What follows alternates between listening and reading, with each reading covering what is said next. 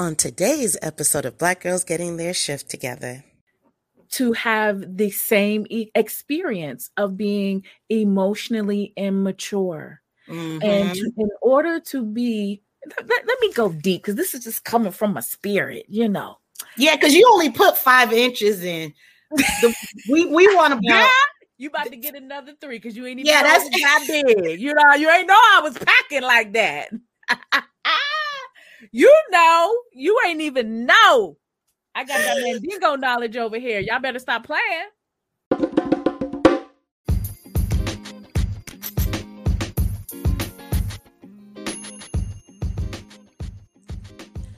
This episode is sure to deliver stimulating conversations and aha moments that may give you a fresh perspective.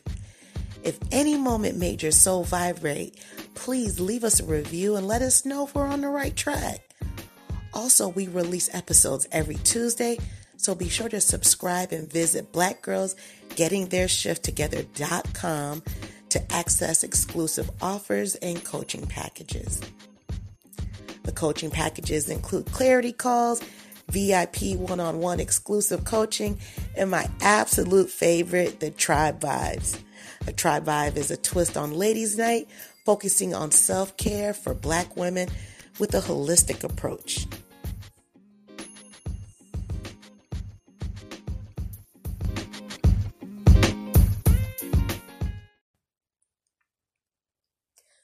Welcome to Black Girls Getting Their Shift Together. I'm your host, Ursula, a transformation life coach and mental health and wellness advocate.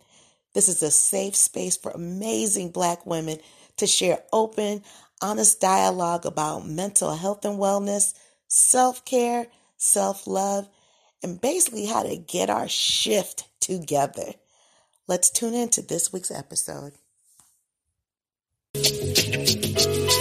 For the queen, sisters manifesting their dreams. Get your cream by any means and beam with self-esteem. Beauty supreme and Buddha walk so mean. The way you fit in them jeans, you eat your cornbread and greens. Dance or a doctor, red wine or vodka. Redesign your spot and redefine your mantra. Retwist your locks and realign your chakras. Doing your squats and getting closer to God, huh? Brunching with your squad or taking a girl's trip. Adjust your crown, you God's gift to the world, sis. Celestial body, drink your water. Meditate, sun kiss God is heavenly order levitate. Tribe of Ashanti, black girl magic. Melanin popping, whether you ratchet or lavish, whether you bougie or savage, you a gift and a treasure. You got to love a black girl getting a shift together. Black girls are getting a shift together. These black girls getting a shift together, man. These black girls are getting a shift together. These black girls getting a shift together, dog. I have a wonderful, beautiful guest waiting in the waiting room. I adore this sister so much. She's funny, she's smart, she's smart, and she comes up with a lot of she makes she plants a lot of seeds whenever I talk to her. And it's always good to find a new friend with like minds. Very special to me. So I'm going to bring this beautiful sister out in the waiting room. Hi. Hello, hello everyone. hey Sarita. Hello. It's wonderful to be here. Thank you for having me. Thank you for saying yes again. Everyone, if this sister looks familiar, is because she mm. has been on quite a few times. She's a show favorite from the listeners to myself. So, Sarita, I'm going to read your bio for people who have not met you before. Is that okay? Perfectly fine. Excellent. So, as I said, I'm talking to Sarita Yvonne. She's a therapist, a teacher, a coach, and she's also a certified clinical trauma professional, hypnotherapist, recovered codependent, sexual abuse survivor, and a retired superwoman that has mm-hmm. transformed into a superhuman being. She's accomplished some things, but she said this isn't about her. She said it's about you. And mm-hmm. you are capable, capable of moving mountains and creating miracles for others. And she wants you to believe in you. Serena, did I forget anything else? Anything I didn't even know you. Were, listen, I was was like, oh yeah, I did write that about me, and it's all true. So thank you. it is true. We've talked enough offline. It is all true, which is why you're one of my favorites to come back on. And so, for people who have listened before, we did a very good, a phenomenal episode about toxic D. You will have to go into season two. I believe it's episode 15. It doesn't matter. It's there. Just go back to season two so you can watch Toxic D part one. But today we are going to take a deep dive into Toxic D. This is part 2 mm-hmm. Also, right? also, anyone tell me hello. Let me know where you're where you're uh, tuning in from. You just want to say hello to Sarita.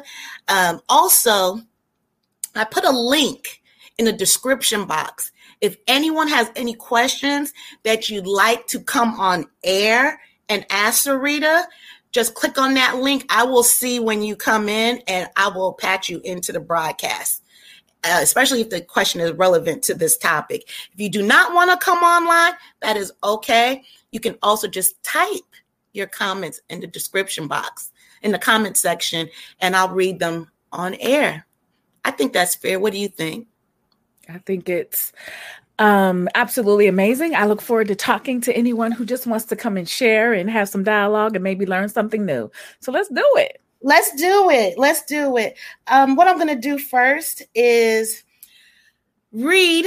I want to preface this topic. This. Oh. Do you want to do it or you want me to do it? Wait, you can do it. But I got to give some disclaimers because yes, all the way real today and it's all in love. Okay. So let me get started. Now, the disclaimer begins with and I'm laughing because the shit is so real. As we move through this conversation, it may get a little uncomfortable. But if you find yourself saying it's too big or it hurts, you got to be willing to be uncomfortable to grow. Don't try to tap out or pull out, okay?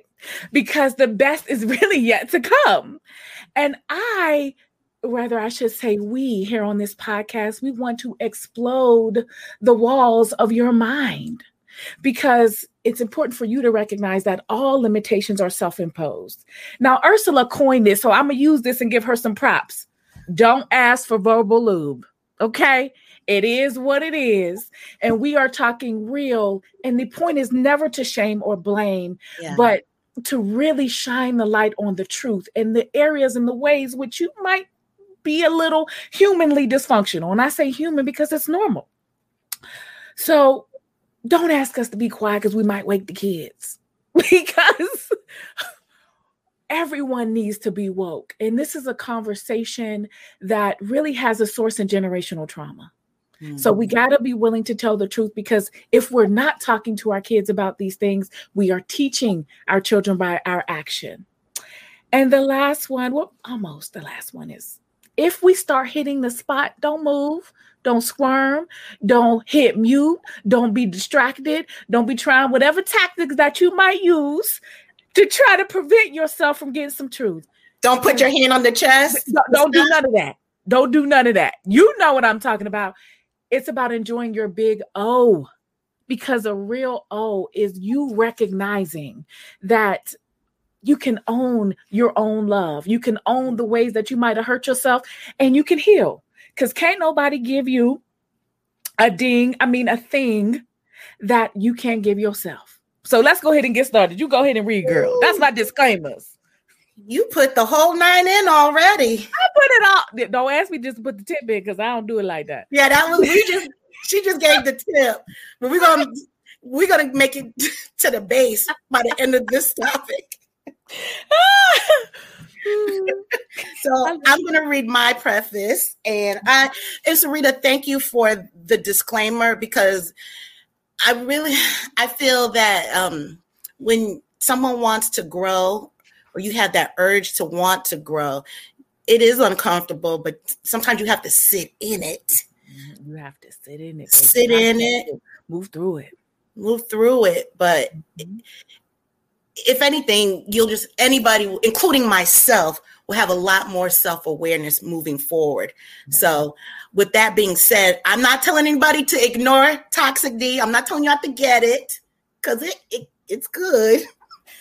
This is just some tools to take into the weekend. So let me read this. Um, this is from a book that Sarita and I are both reading. Um, okay. I'd be remiss not to forewarn you that the goal of this topic is not to bash Black men or women, uh, solely to focus. Hold on, let me. I don't have my glasses. I got my magnifying glass right here. don't talk about me. focus on why we cheat on Black men. You'll have to go back to the book for that. That's what the topic, um, the author is saying. Besides, it takes two people to tango, or at least two to tolerate dancing with someone that's always dancing with other people and probably not protecting themselves while doing it. What's often not acknowledged is that the fact that the Black women are particularly guilty of passive promiscuity, in which they continually allow men to have sex with them oftentimes unprotected with relative ease and no required long term commitment. Mm. And I'll just stop right there. you know, anybody who knows me knows, okay, let me put my eyeballs back. Anybody who knows me knows that this definitely isn't coming from judgment because anyone who knows me, I've been on both sides of this full disclosure. Hello, Francesca. How are you? And she says, uh, me literally, yes. And she said that you give yourself the best orgasms. I agree. I agree too. so let's let's get right into this this toxic D. So, what age does this cycle of this this toxic cycle usually start? I know it's not black or white, but just generally, what time do you think it starts? You know, it's what does it look good, like? This is a great question, and I'll do my best to try to contain my answer because I don't think it's a, spe- a specific time.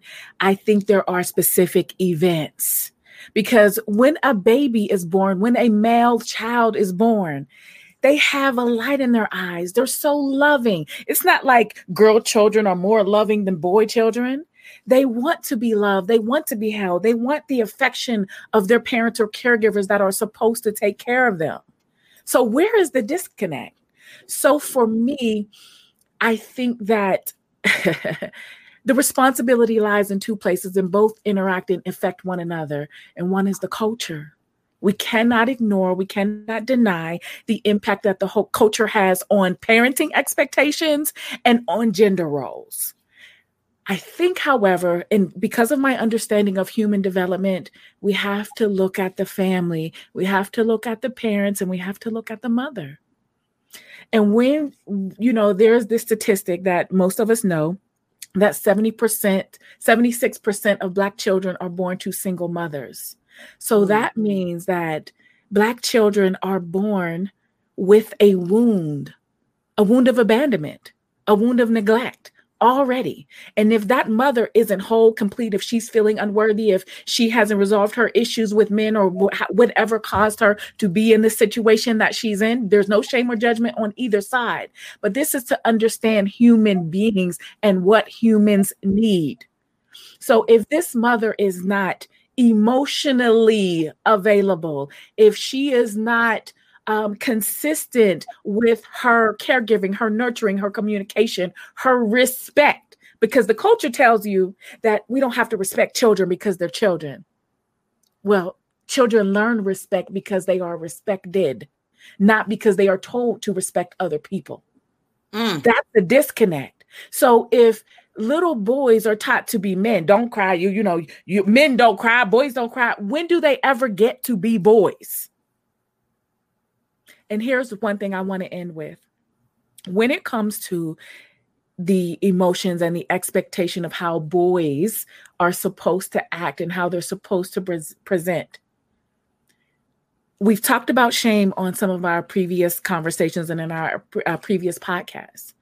But shame is something that I don't hear men talking to other men about, but I hear other men using it against men in order to tame and blame.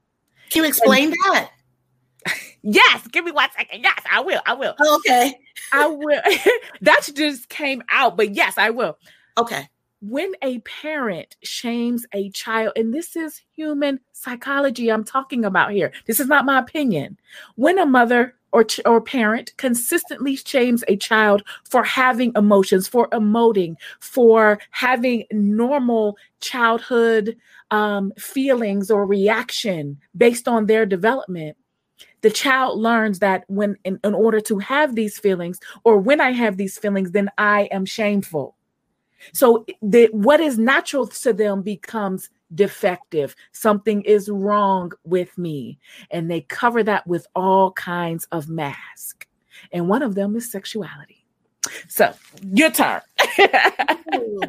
Questions thoughts comments I have a thought and I'd love for you to expand on. So, a lot of people who are on my social media, they saw me at the pool with the screaming baby. Mm, I saw it. I laughed. but I'm not going to go there with that. But before the screaming incident, I was sitting and I saw a counterpart, our counterparts next to me. Mm-hmm. And the little the little girl, she said, she was so sweet. She's like, Daddy, I want a hug. Can I hug? Can you hug me?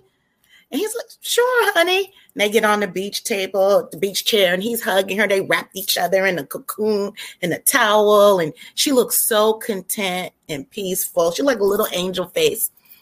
So then I see my sister.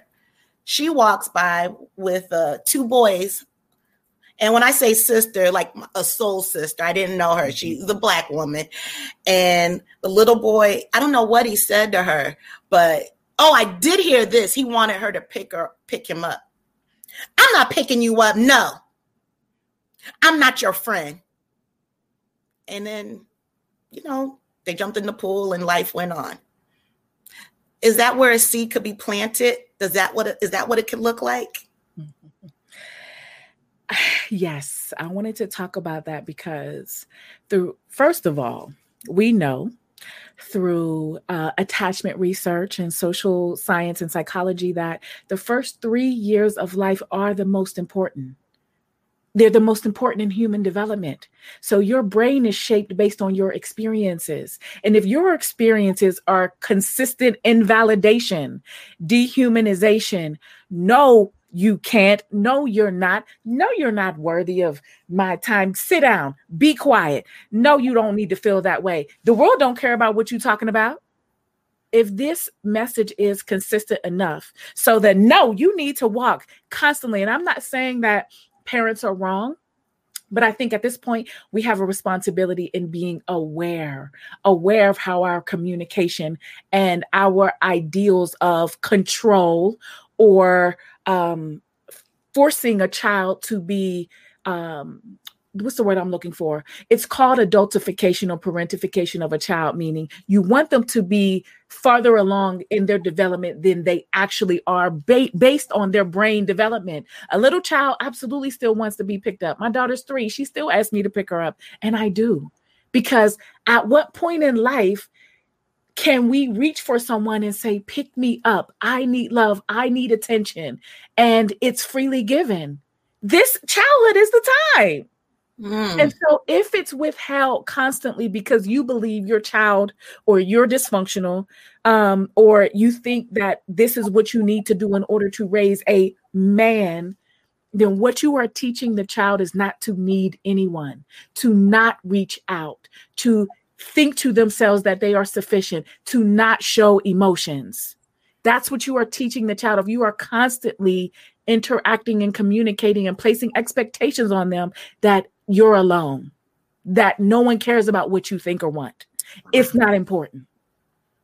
So, how is this child then going to grow up and be a man and function in relationships? Is that what it looks like with the emotional shutdown, emotional uh, unavailable? Just blocked off? that can usually start at a very young age because you've learned that it's not safe to be emotional. You've learned that I can't need anyone. I can't rely on it because it hurts me to be denied every time I reach out. Think about it as an adult. As an adult, if you are constantly being shut down by someone and, and every time you reach out or every time you ask for connection, are you going to keep doing it? No. That's ooh, that's painful. That's attachment. That's attachment. That's attachment theory. And it's called reactive attachment. Like, I cannot, it's not okay for me to be vulnerable because I'm always hurt. And we are designed for survival and self protection.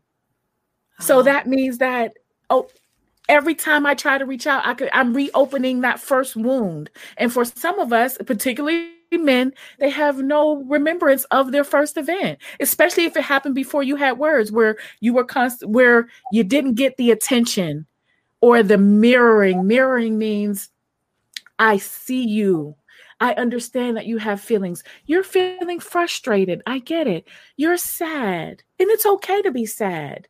And you can still set boundaries, but you don't deny the child's emotions and their feelings. And that happens with Black boys and Black girls all the time. Is that the beginning also? It sounds like the beginning of the Black Superwoman, a seedling it of it. It's the beginning of toxic shame and then you put on the mask so it can look like Superwoman. It can look like, well, I'll find validation and worth through my penis, and I will sex a whole bunch of women a whole bunch of times so I can feel like I'm a man because really I'm disconnected and void and lonely.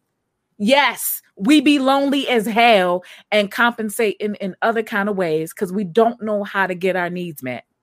Oh my God. Woo. I'm going to marinate on that for a minute. And as I marinate, I'm going to read a couple of comments. Um, may the little boys and girls heal from childhood life experiences in adults. Um, mm, yeah. Oh, yes, them aces are real. Um, Francesca, mm-hmm. how do you pronounce her name? I can't see. Oh, you can't. Oh, yeah. I don't have my glasses. Forgive me, sis. I'm gonna just call you Miss Hargrove. I, I don't have my glasses. Sorry. Oh, she's one of my. Hey, girl. She wanted.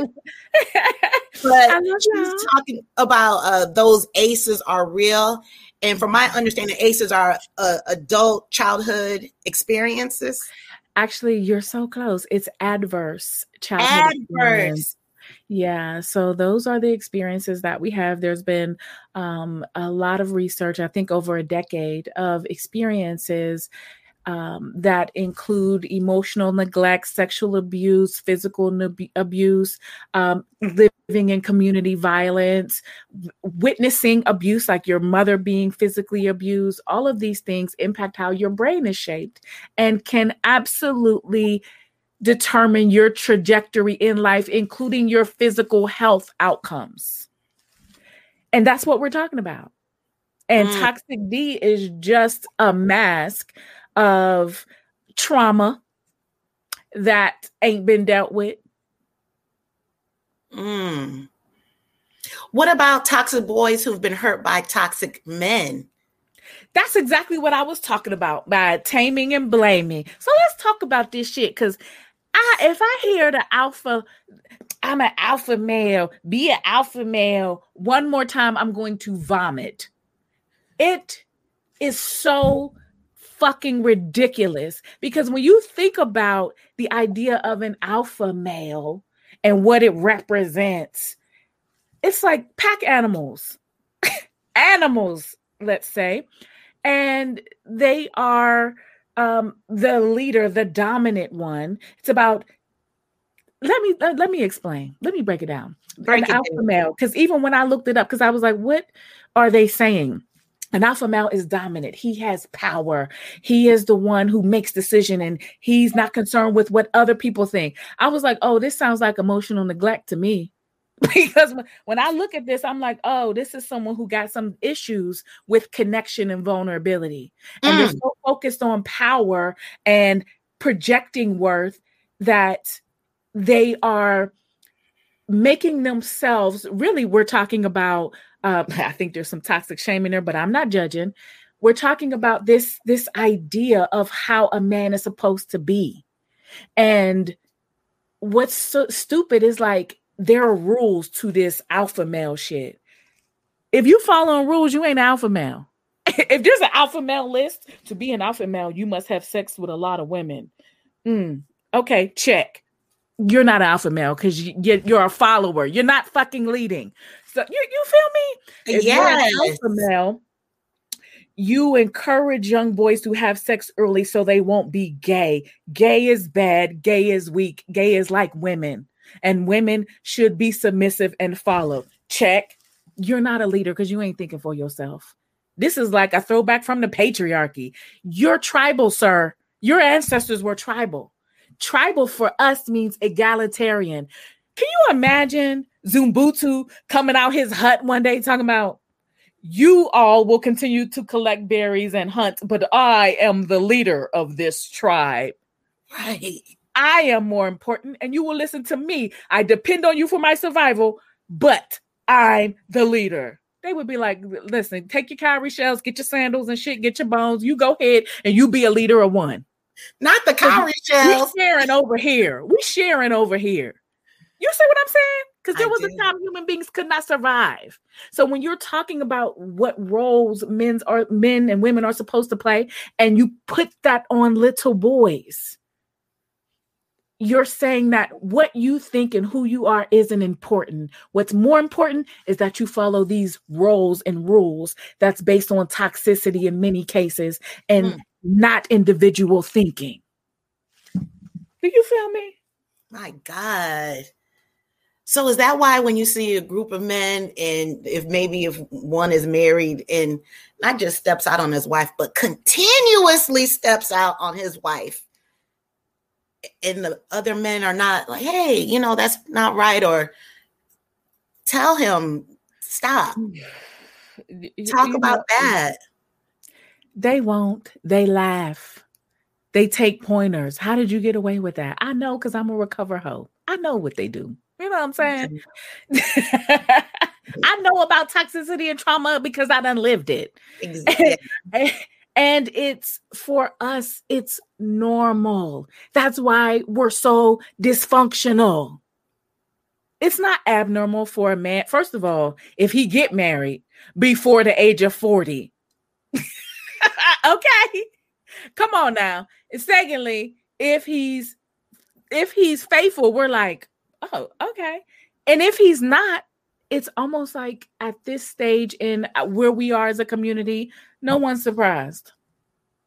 I mean, eh, uh, am I mistaken?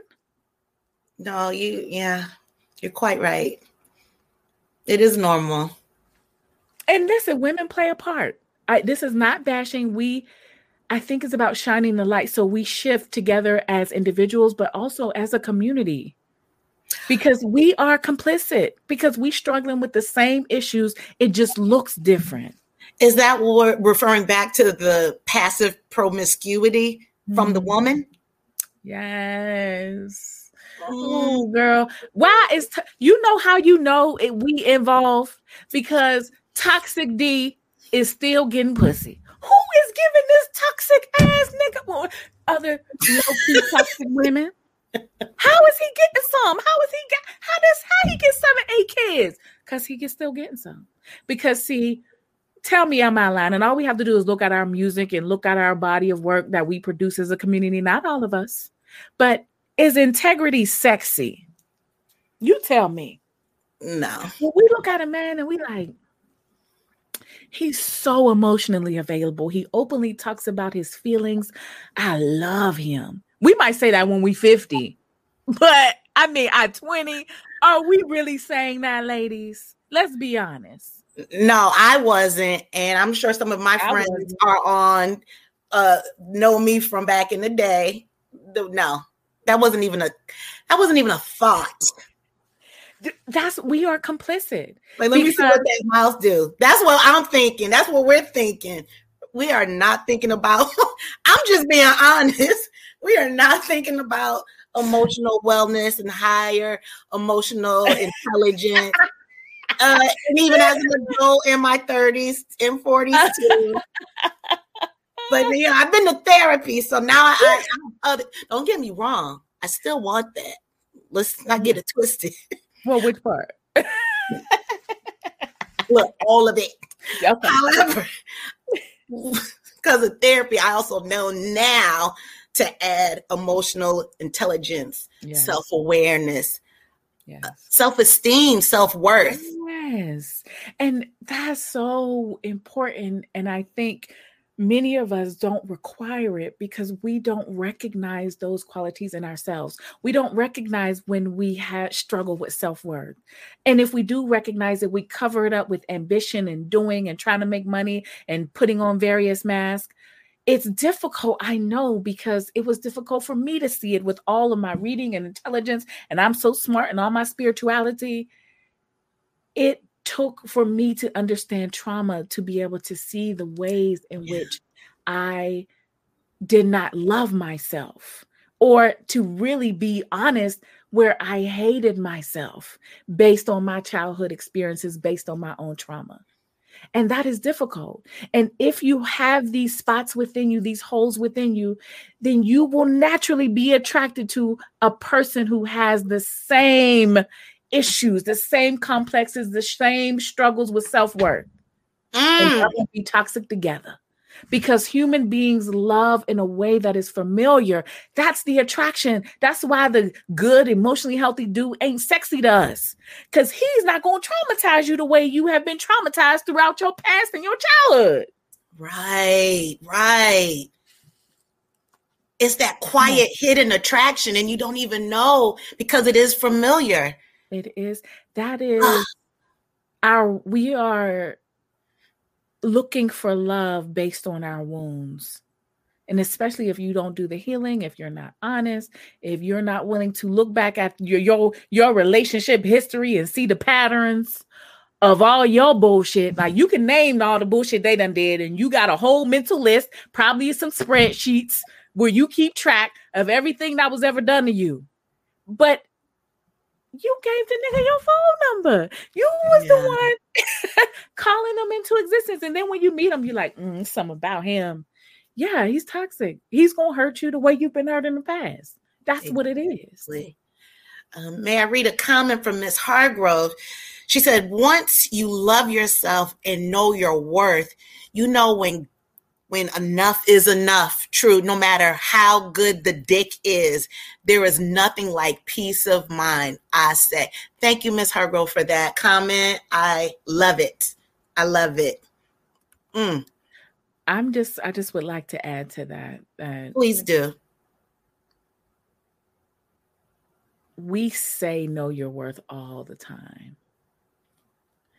And it can be challenging for both men and women to admit when they don't know their worth.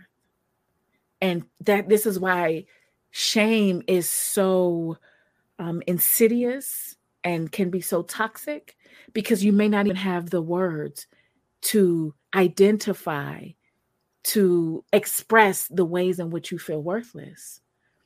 And it's not a knowing, you have to learn it because if you don't know it, it's because you never learned it. Because the people who raised you or who were around you or your family, they did not value you as a full, complete, total human being. That is why you struggle. It's not because you've done something wrong or you're bad or because you're toxic. We like to throw that word around. It's not. It mm. means that you haven't learned the tools, the steps, the ways of identifying worth from within instead of doing it doing it externally. The way you was the ways you practice self-acceptance um, the ways you practice self-awareness the ways that you begin to trust yourself and reconnect with your intuition. Because having a sense of worthlessness means that you don't trust yourself. You don't listen to that still vo- small voice. You don't listen to your intuition and your knowing. That's why you can ignore red flags. And then when the relationship's over, you can list them all because you saw them, because you knew yeah. it, because you had a feeling, but you disregarded it. So it's really, really about reconnecting with yourself. That's what knowing your worth is. Your real you from a place of compassion and gentleness. That's how you rediscover your worth. I love what you said about ignoring the red flags because we do eat those red flags. We we see like it. Candy. Yeah, and it comes packaged. And I'm speaking from personal experience Me too. for decades. So there's no judgment on my actually, let me keep it real. They've been red blankets. It just flags just everywhere. But you know, God gives us this intuition and we do not use it. You know, I'm just now dusting mines off. It's always been there, but um, Ms. Hargrove said red flags are never ever green. And here's another comment. Uh, she said, "Dead." Uh, we be on. I can't read that. I don't. I can't read that. Um. she said also, here's another comment. If your father was absent in your upbringing, you'll be searching for that man in every motherfucker you come across. Thank you for that that comment, Miss Hargrove. Thank you. Because she's correct. That's an abandonment wound. I know because that was me. Um, but really what you're searching for really the truth is you're searching for someone to love you but you're going to be looking for it in people who can't or don't or won't or don't yeah. have the capacity to they don't have the capacity and it's not um familiar. i don't mean to cut you off but you're right it's not they do not have the capacity to and i feel that sometimes we we just if i buy him enough items. If i fuck him good enough if i show him how good of a wife or wifey material it's not going to there's always going to be some kind of missing void. Always. It has to be that way until you heal because that just goes back to attachment and being attracted to attempting to get your needs met. But the only places you know how to look for it is in what is familiar and what is familiar mm-hmm. is not going to get your needs met and denial plays a huge part in that. And when we are traumatized or when we have parents who are not emotionally available or emotionally whole or they're emotionally immature, then it sets us up to have the same experience and become this become disconnected from our own emotional natures. Ooh. And I want go ahead.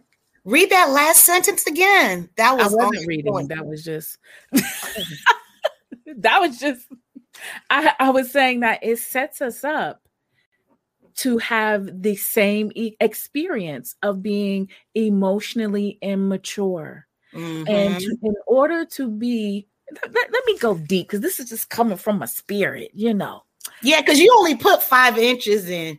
The, we we want to be you about to get another three because you ain't even yeah, that's that big. You know, you ain't know I was packing like that. you know, you ain't even know. I got that Mandingo knowledge over here. Y'all better stop playing. Well, give me another couple inches. I'm ready. Because I'm using my, my thought. Yeah, I was feeling it too. What, what the hell was I saying? oh, about emotional immaturity. Uh-huh. how deep the shit goes. In order to be emotionally immature, you must deny who you really are.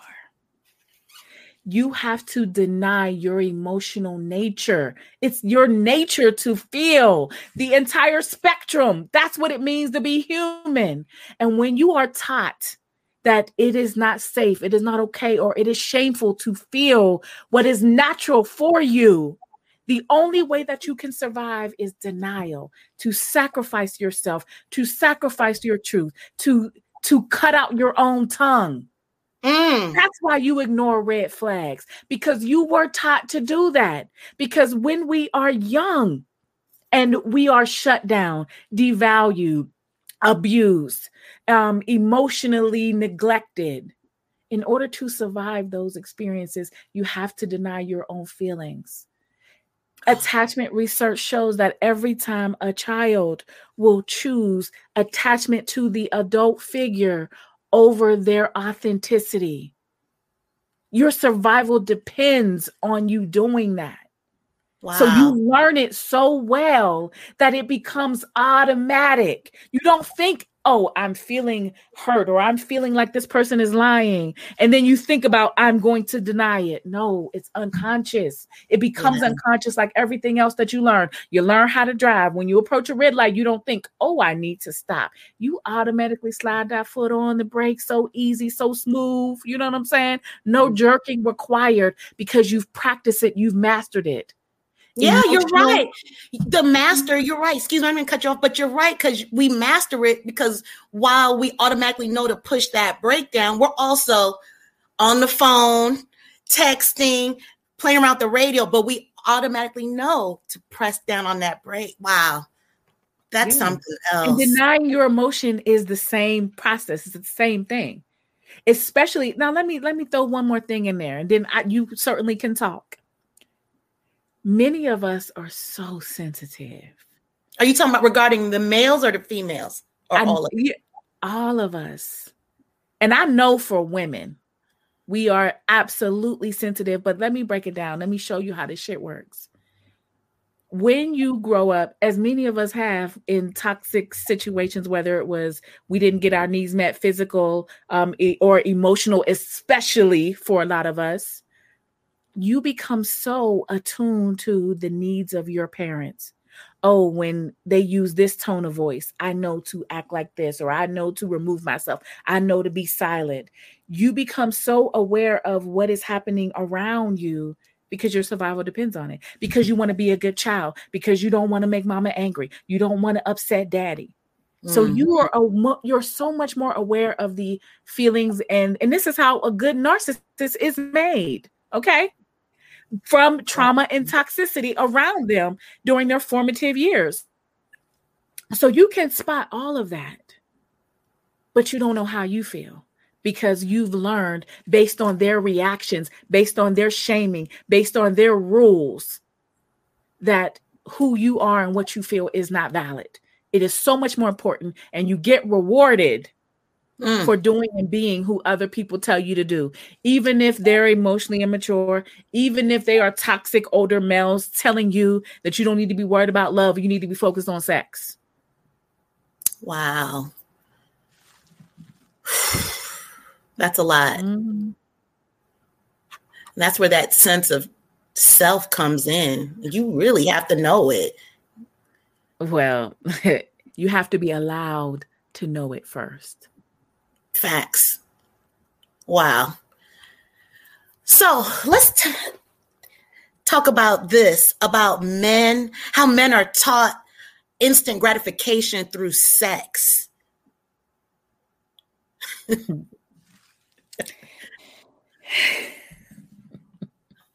Okay, you. I've been doing a whole lot of talking. I don't want to like monopolize the whole show. Do you? no, not at all. You are dropping some gems, one inch at a time, girl. Woo, men and instant gratification, and women too, though. But you know, that's that's that's that passive promiscuity. When you look at emotional maturity and when you look at healthy relationships, healthy intimacy, it's characterized, it, it's about the long term gains, right? Mm-hmm. It's about being able to manage emotions and f- foresee a future for yourself, have goals, and healthy intimacy and I'm going to bring it back to what you're saying. It's characterized by more than romance and intensity and sex, and it evolves over time. Just like when we talk about finances and saving, uh, long term gains. So, mm-hmm. loving relationships partially developed by utilizing those first exhilarating times, that the rush of connection, and then you build on that over time, building deeper relationships and connection and intimacy and vulnerability.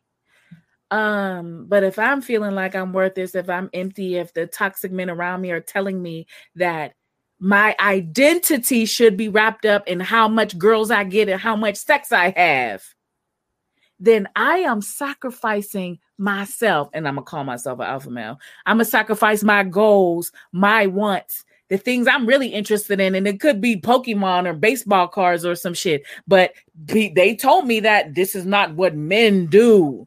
Men are supposed to be conquest of women. Then that becomes how I see myself.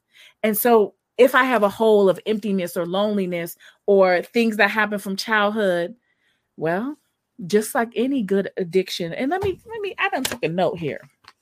Gabor Mate is a trauma expert who I love. That's that's my trauma boo. I love him so much. And he says about addiction. You what you talk about um short term um short term what was the word you used?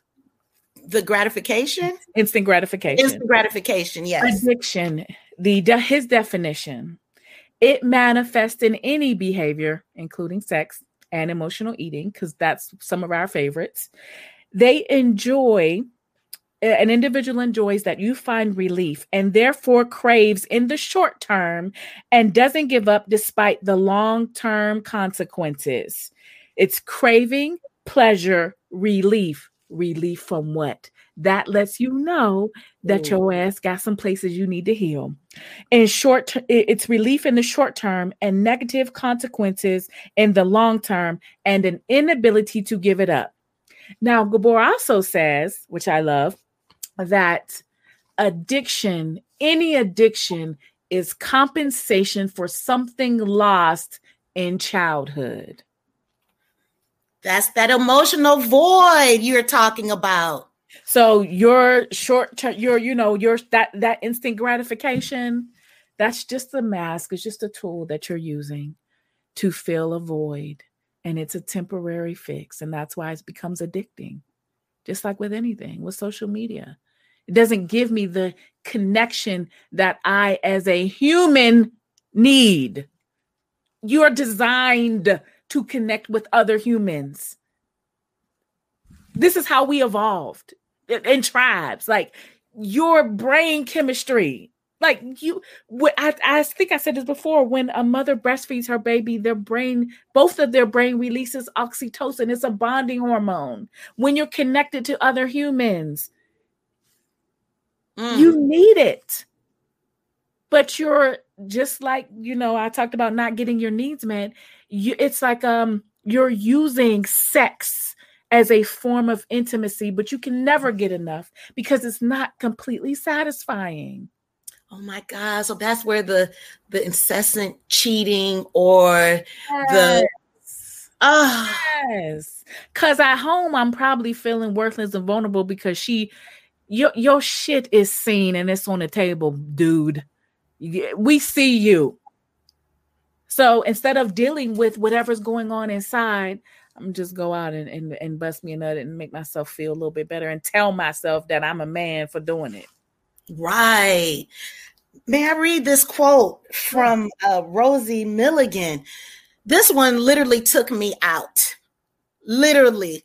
And before I read that, if anyone, again, uh, if you have any questions or if you want to come on air, definitely. Come, come yeah, come on we don't have anywhere to be until Monday. Well, I don't. it's really but yeah, come on in, in the in the room. It's all love here.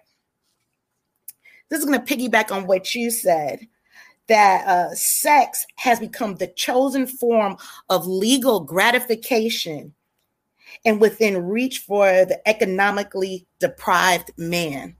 The vagina becomes the hideout for Black men seeking to escape the woes of life's challenges, and the penis serves as a pacifier. And it's equally in, important also with black women. So again, that passive pr- promiscuity that took me out when I read that. Oh my God. That is so true because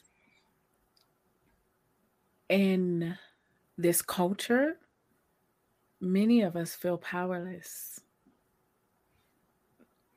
And especially when we look at certain events and we look at how we're treated, how we're respected. We got microaggressions and racism, and then people saying racism doesn't exist. And we know our interactions, we know what our experiences have been. And power is something that men are told that they must have in order to be men. So I do think that it creates this complex um, dichotomy and this challenge of how where do I fit in? Who am I as a man? And I know that I'm a target. Mm. You know what I'm saying? In this life, I know that some women view my value based on my power, based on my access to money and resources. And if you don't have that, who are you? And these are these are questions I think that we really have to be willing to ask ourselves and be honest about. Um, because we become so wrapped up in the external, whether whether it's our family, what our family has done, shouldn't done, the culture, you know, the idea of what power represents, that we don't know our own internal power. And I think that's why we hurt. That's why men seek sex and things, not not just men. We're talking about men in this case, but all of us and women too. Yeah, we do. We do.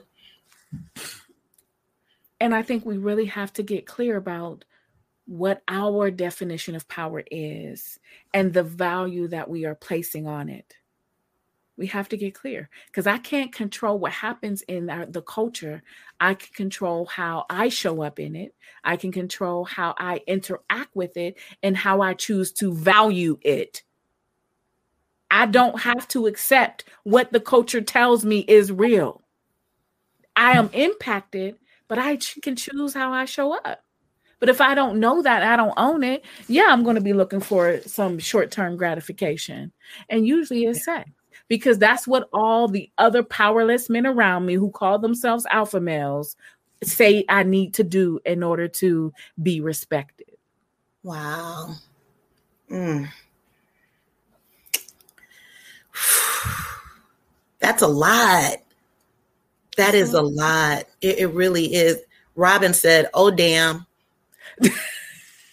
I love you, Robin. hey, Robin.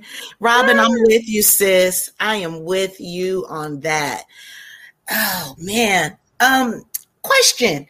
What is the difference between hypersexuality versus dysfunctional sex? Is that the same?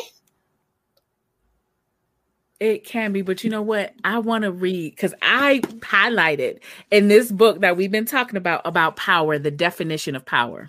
Yes. Power is the ability to define reality and have others respond to it as their reality. Powerlessness, then, is the inability of a group to realize its will or define its reality, particularly when there is an opposition by others. so, why I felt like that was important to end the conversation of power is if it's this feeling of powerlessness that's driving dysfunctional behavior and hypersexuality, then we got to get clear about what we think and what we believe. Now, you asked about dysfunctional sex and hypersexuality. Mm-hmm.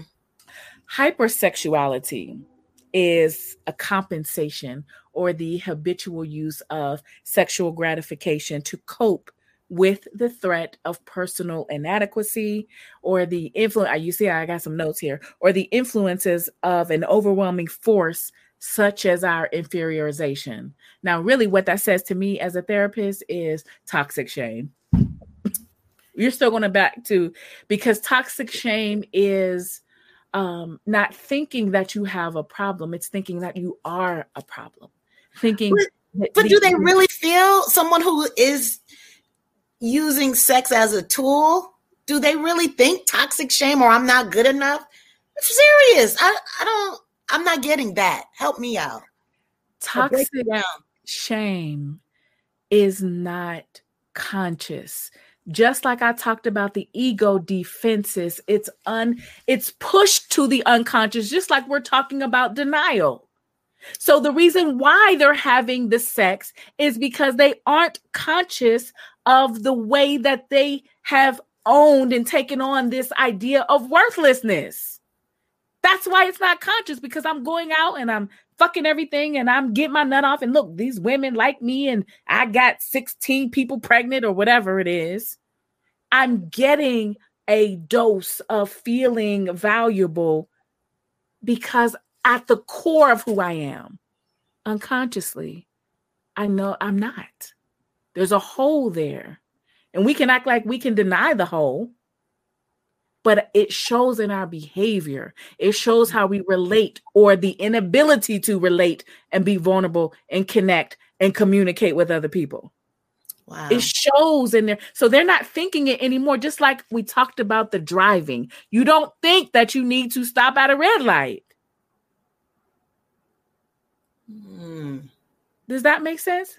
It That's the power of your mind. That's why it's called the shadow because you have the ability to push things that are uncomfortable out of your conscious awareness.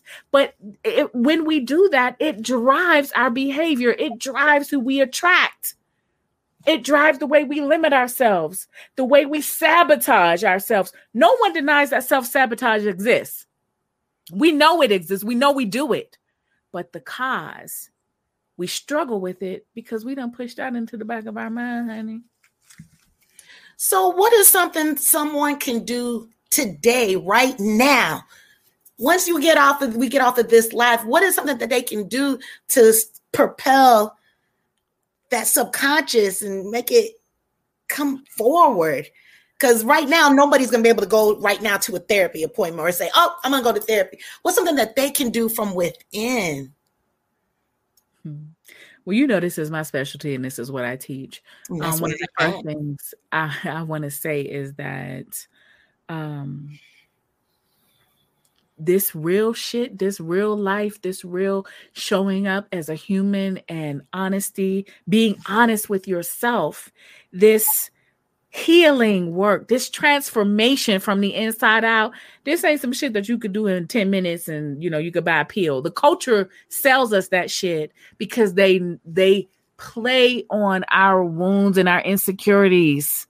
They they sell us this shit because they know it ain't gonna work. That's why we keep buying, keep spending, buy every goddamn Jordan, every that he done made for the last 20 years because this is how you're supposed to show your worth. Mm. So, saying all that to say, a way that you can begin to awaken to your truth if you're willing first of all you got to be willing to see the truth. Because when you start to peel back those layers honey when you start to there's a reason why it's in your unconscious. Because it's painful. Yeah.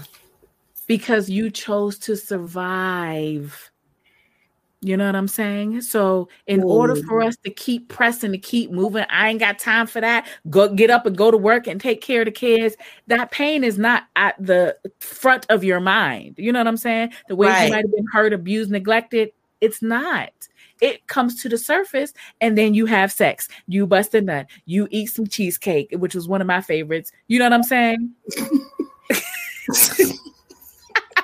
you you know what I'm saying? You do what you do in, in self protection because you're not either ready or busy or you've been triggered. That's why everybody knows triggered. You know trigger because your ass got some shit that you ain't addressed. Yeah, right. It is usually not what's there in front, it's what's back here. Yes. That's this, this wound, what you're doing right now is reminding me of my wound. So you need to stop so I don't feel wounded. But no, you need to deal with your shit. So, journaling can be a way that you can begin to gently unpack. Mm. It is your ability to be in denial, that's what it is. It's your for your self-protection. Because for some of us with the things that we've been through, it can be entirely too overwhelming to deal with all of the pain and the trauma and the drama in 2 days. Like oh, you might be in somebody's hospital somewhere because that would be too overwhelming for the mind and body to deal with. That's why it's it's a process when you go to therapy, when you uncover, when you realize the ways that you've been hurt. And journaling can help you through that process in a way that is safe for you. Does that make sense? It does. So when you're starting to ask questions about what was going through my mind when I was triggered in this way, like a specific incident, what automatic thoughts and this this is you know i'm talking therapy here came through my mind? So for example um because i'm like should i use a toxic set because you know if i'm for a man to do this shit i will be so surprised and it's a shame and elated if he's like you know what i got some toxic ass dick that i i've been a community dick and i just want to do better usually especially for men, they have to hit rock bottom or yes. close to it because the culture says that you're not a man if you uh, if you being weak is not manly, but it really is about being human. So, and I say that because I support men in being human because that's what you are. May, okay. may, I um question, not a question, but more of a statement. So that is that going back to when you and I had talked before offline about right it would be so great if a man said you know what let me just for instance like hey chris he just commented noted start journaling to unpack great self therapy okay that to me that is awesome i just that don't see amazing. a lot of men I love you. yeah he he, he is a, an amazing man but when you said rock bottom i agree how women we need to take some self responsibility in that because that triggered my mind when you said how we are the codependents mm-hmm. and not mm-hmm. allowing the man i don't say allowing but allowing him to hit, okay uh, you're right allowing him to hit rock bottom and you know we're putting out that red blanket the red flag that we've been ignoring to cushion his fall so to speak his this, fall this right here is the real shit. So this is the kind of shit that we need to be journaling. So mm. what makes how is toxic D able to survive? You know what I'm saying? How is this human being, this lovely human being, able to continue to be toxic? Well, you know, I talk about childhood trauma because this is where it starts a toxic D generally needs to be admired because that's how his sense of worthlessness shows up. I Low need validation externally. Low self esteem? Yes. But mm. the woman who is the codependent, my worthlessness shows up because I'm constantly looking for external validation. I need to be needed. So I am going to partner with someone who needs me because that's how I have experienced love. So my attraction will be to people in projects and build the boys and down and outs and unavailable, un- unavailable men, people that I can help with all my strength and my superwoman because that's what I do. I have answers. Yes, my love is toxic, but I'm a helpful bitch. God damn. Mm. I, wait, wait. I, that's uh, what I do. I felt that I in my stomach.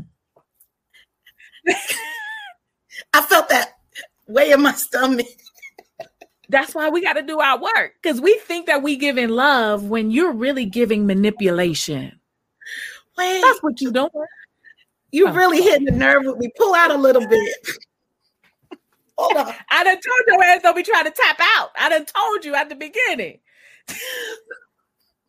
Let me get used to it. Hold on. oh my god! I'll go slow. I'll go slow. I know it's big, honey. It's big. I know you like omega size, the knowledge, the brains I'm talking about. Oh my God.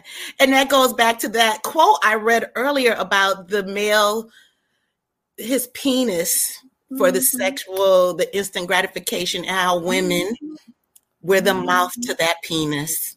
Literally. Yeah, we are, and we do. And it can it can give a woman a sense of worthlessness, you know, a, a worth, you know, I can feel worthy because I'm so great in bed. I'm the best. You know what I'm saying? My Mhm. sex is so good. He love my sex. Do he know your Mhm. heart? Do he know your heart? And I know because I that used to be me. I'm not judging because I Yeah, know no I know judgment. No judgment here. Because I done did it.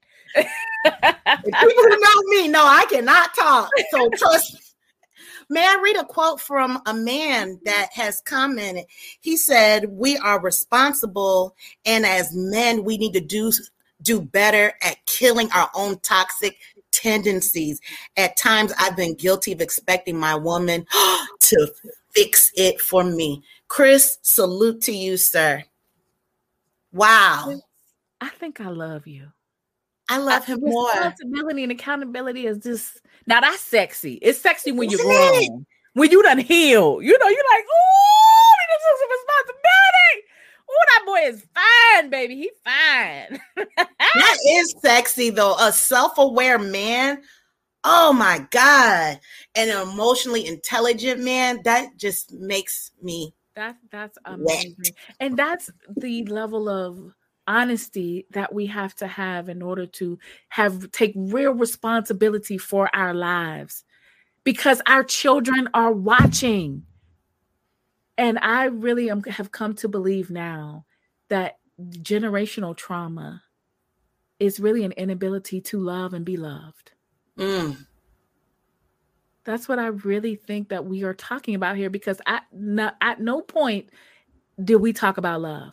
We're talking about sex, hypersexuality, codependence. I need, you know, worthlessness. Where is the love? it was not mentioned. That was a taboo four-letter word in this conversation, but it really isn't. Wow, you're right. We never mentioned it. May I read a couple of more comments from the men in this? Please, please. He said, I think I need my own show.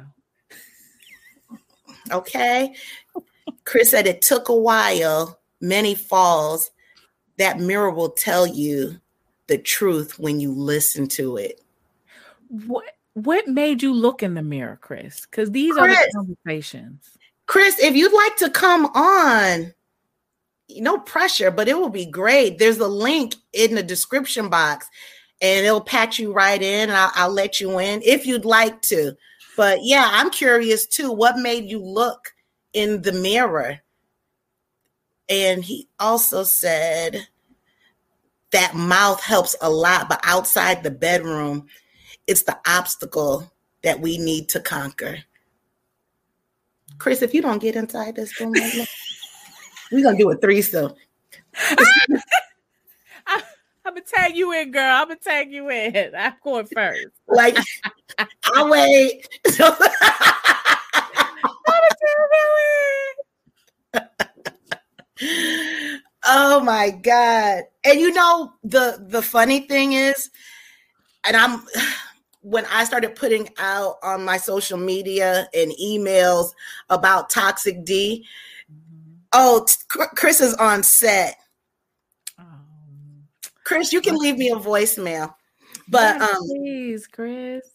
Oh, Chris, type your your business in the comment section. He has his own business. He's a medic, and he Oh, works. at- hey, you calling him out? Let him ask him first. He might. you just put him out there. Chris, oh yeah, he puts his business out on social Oh. media. Well, Yeah, I mean, really you know, uh, in this topic though, that's why I'm, I'm just asking. You know, I like the, I like the, you know, get we, consent is important. That's why I'm just saying. I don't know. See, I just took it. Sorry, Chris. if you'd like to. Oh, see, he did. A1 medic team. Oh, he wrote that. Okay, then He it's wrote it. safe. It's safe. You, you know, we didn't want to. We, we we wanted to make sure that you know we could Excited. put it in. That's all. That's put it in the show. But now I lost my train of thought. But you go ahead. Oh no, we was talking about. Oh, oh, what were we talking about?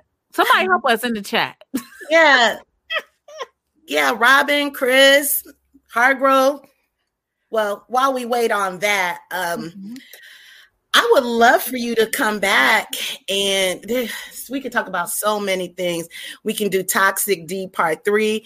Definitely passive promiscuity for sure. You know, you specialize in the trauma work with that. I was gonna say I specialize in passive promiscuity. I sure did. I'm so glad I got some healing. But you know, um, um, we absolutely can talk about that because I don't think it's talked about enough. And then when we talk about, you know, um, children being born out of wedlock and the impact that has, but also what is driving us. And I think it's very similar to what men experience. It's cultural expectations. But yeah, we'll mm. talk about that. I think I, I'm grateful for Chris being an example um, yeah. what it looks like to not just see oneself, but we all have to take responsibility for the contributions of the things that aren't working in our lives. Mm-hmm. And being willing able to being willing to be honest about it and remove the shame because we have so much shame in our culture. Shame about poverty. You can't be poor. So you got to spend all your money looking like you ain't poor mm-hmm. stressing yourself to death, doing all the things that everyone else says you should be doing and being more and more unhappy about it. Right. And so I think that, you know, we just have to do the work and we have to love one another as much as we can in the process. Some people love from a distance, but I do think we have to love one another as we are really breaking generational curses. Exactly. Uh, we have our reminders. They're telling us that we were talking about living in truth, vulnerability, and the healing journey. Vulnerability is really the F word for a lot of us. Absolutely. We and and so many of us women, I'm calling all y'all asses out because it was me too y'all will be like, I'm so great and I loved him so much. And, you know, I know how to be vulnerable. No, the fuck you don't. Yeah. Because if you did, you wouldn't have picked a dysfunctional ass toxic partner. Guilty. You don't. Yeah. I didn't.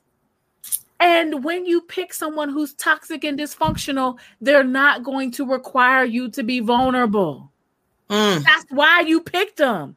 Because they ain't asking about your heart. They're not like, well, let's sit down and process these feelings and these emotions that you have. So, you know, your childhood wounds are leaking into our relationship. Can we discuss them so that we can move forward as mature emotional adults? They ain't doing that shit. No. Women, so many super women do not know how to be vulnerable because I'm about to tell on us. Because you were taught that love is what you do, not who you are. Guess who's patching in? Who? Chris. Chris. Hi, everybody loves Chris. Everybody, everybody loves Chris. I'm letting you in so we can do this train on you. Hold on. Let's see. Give him some verbal lube. I'm, I'm gonna let you have some verbal lube today. Hi, Chris. Oh wow. What's up? Hey, babe. Hey, How are you, you love? Yes, we well, can hear well. you and we can see your handsome face. Yes, you are handsome. Yes. good to be here. Good to be here. Yeah. So, Chris, we have a question yeah. for you. I try. no problem. I, I, may have some answers. I probably can help you out a little bit. Okay, because you're breaking up a little bit, but we wanted to know what was it? What was? Yes, we can now what was the shift in you to look in the mirror and look at your true self, your inner self, not the Chris that everybody knows, not the A1 medic, but the true Chris? You're saying about what made me look in the mirror? Too many fails, too many fails. When you start blaming everybody, or people start asking you, why didn't that situation work? What happened to y'all? You know, uh, you have to ascertain just how how responsible are you of that fail, that departure. And many times, if you're honest with yourself, some of us will see, yo, when we think we 10% responsible, we might be 90% responsible. You know, and that was me. You know, uh, self esteem issues. You know, uh, I was always looking for, uh, always looking for validation. I always wanted my girl to tell me I was fine and sexy and, and wanted me and stuff like that. Uh, and if somebody else told me that, then that's what I gravitated to. You know, it seemed like everybody else think that you hot stuff, but the, when your lady think that you alright or you corny, then you know now you got problems. So you know we need to celebrate have birthday like celebrations for one another when it's not your birthday. You know, so that's that's something. That's one thing that I learned was to have celebrations for one another. You know, it could be Christmas and it could be June. You know, so and and constantly look at yourself. You know, look at your partner. If she not, if she or he ain't ain't rocking for you like that, if they not wearing CBs or you know my A1 medics, then something's wrong. You know what I'm saying? If more strangers are wearing my stuff than my girl, then you know you got gotta look at yourself. You know what I'm saying? So that's when I started reflecting and seeing, you know, what is the baggage that I'm carrying? How is it affecting my relationship? Yeah. You know, yeah. Instead of me looking at her, her, you know, look at myself. What what what energy am I giving her? You know what I'm saying? So I love it. I hear you. Because I wanted to tell him, like, I'm so glad that he took the time to even listen to us, listen to women talking about this topic. Absolutely. And I so appreciate his authenticity. Yeah, I just typed it in there. Chris, I know mm. you can't hear me, but you'll look on the playback. We do, okay, he's off. We do uh, appreciate your authenticity. I'm picking back on what Sarita said. That was amazing, wasn't it?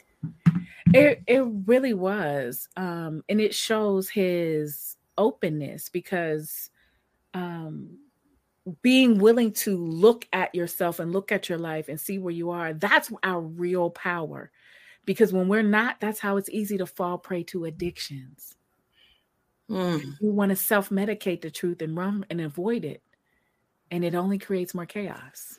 So i'm i'm grateful for for him. I love what you said about the self-medicate. Wow that that's something. Mm. replace the self-medication with the self-love that's you know, girl. Uh, that's what I live for. You know, that's what I'm about. we're gonna start wrapping it up. Before I do that, if anybody, if you're listening, wait. Uh, Hargrove said, "There's nothing like genuine love flowing free like water, as to an attachment like tug of war. May all enjoy your day and have a safe weekend. Uh, thank you, Hargrove. But um, anybody who's listening, if you would love for Sarita and I to come back for another Freedom Friday, type uh, yes in the comment section. We got to hear from you. Let just let us know. But before we wrap up, Sarita, can you tell everyone what do you have going on on your end? And how they can receive help from you or some um yes. So I have a group for uh former control freaks, you know, hoes in recovery, people who are ministers to the world who have so much passion and love to give, women who've experienced trauma, because that's really what I'm talking about. I teach women how to heal from the heartbreak of trauma, disappointment, and disconnection through cultivating authentic self worth and practicing self love. And I do that in my program, Love University, because love has to be taught, it has to be learned. Yes, we are love at the core of our being, but through life experiences, it teaches you to disconnect and shut down from being that loving being. So mm. that's why I said that love is about really reconnecting with yourself and who you really are. Because naturally, at your core, you are joyful and playful and creative and curious and compassionate and accepting. I see that in my child. And that's what we are reconnecting with our inner child, child, our truth, our higher self. And you can certainly um, go to my website. And yes, you can read a little bit about Love University.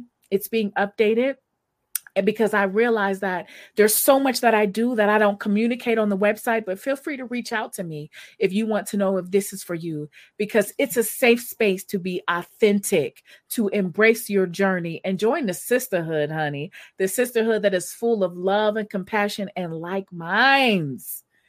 And again, we keep it real. we do. I've been a part of the group, and it's definitely a safe place, safe it's it's a healing place. And what i loved about it is that there were no judgment whatsoever.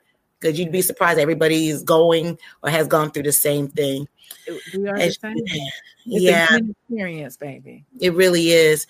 Uh, i'd love for you all right now to please follow the page, Black Girls Getting Their Shift Together. If you are viewing on YouTube, please subscribe and hit the bell so you can get all the notifications. And definitely take a look at Sarita's website. I also put it in the description box as well. So, oh, so people do want us to come back for Freedom Friday. And if you all have any show topics, just leave me a message, DM me. Um, my email is listed. Contact me and let me know. And I just want to say, uh, Sarita, guess what? What? You have definitely qualified as a black girl that has her shift together. Ah! Girl, I got my shift. Hey, I got my shift. Hey, thank and, you. And you know, I sat in it you triggered me a lot, but I, I had to be about what I talk about. And you took it all the way to the base today. You made my stomach hurt, but I got used to it. I love it. And I'm grateful. I'm and I'm gonna come back for more. I'm grateful that I'm so well endowed with so much knowledge. You know what I'm saying? Like and I at this space and place being able to be authentically me and all the parts of me showing up and being accepted and loved. This is why I love my my sisters. So thank you. Thank you so much.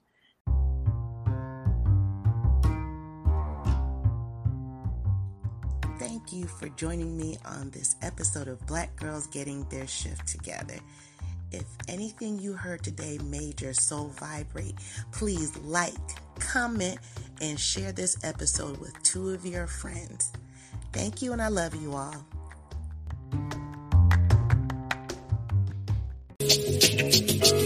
This for the queen, sisters manifesting their dreams. Get your cream by any means and beam with self-esteem. Beauty supreme and Buddha walk so mean. The way you fit in them jeans, you eat your cornbread and greens. Dance or a doctor, red wine or vodka. Redesign your spot and redefine your mantra. Retwist your locks and realign your chakras. Doing your squats and getting closer to God, huh? Brunching with your squad or taking a girl's trip. Adjust your crown, you God's gift to the world, sis. Celestial body, drink your water. Meditate, sun kiss goddess, heavenly order levitate, tribe of Ashanti, black girl magic, melanin popping, whether you ratchet or lavish, whether you bougie or savage, you a gift and a treasure. You got to love a black girl getting a shift together. Black girls are getting they shift together. These black girls getting they shift together, man. These black girls are getting they shift together. These black girls getting they shift together, dog.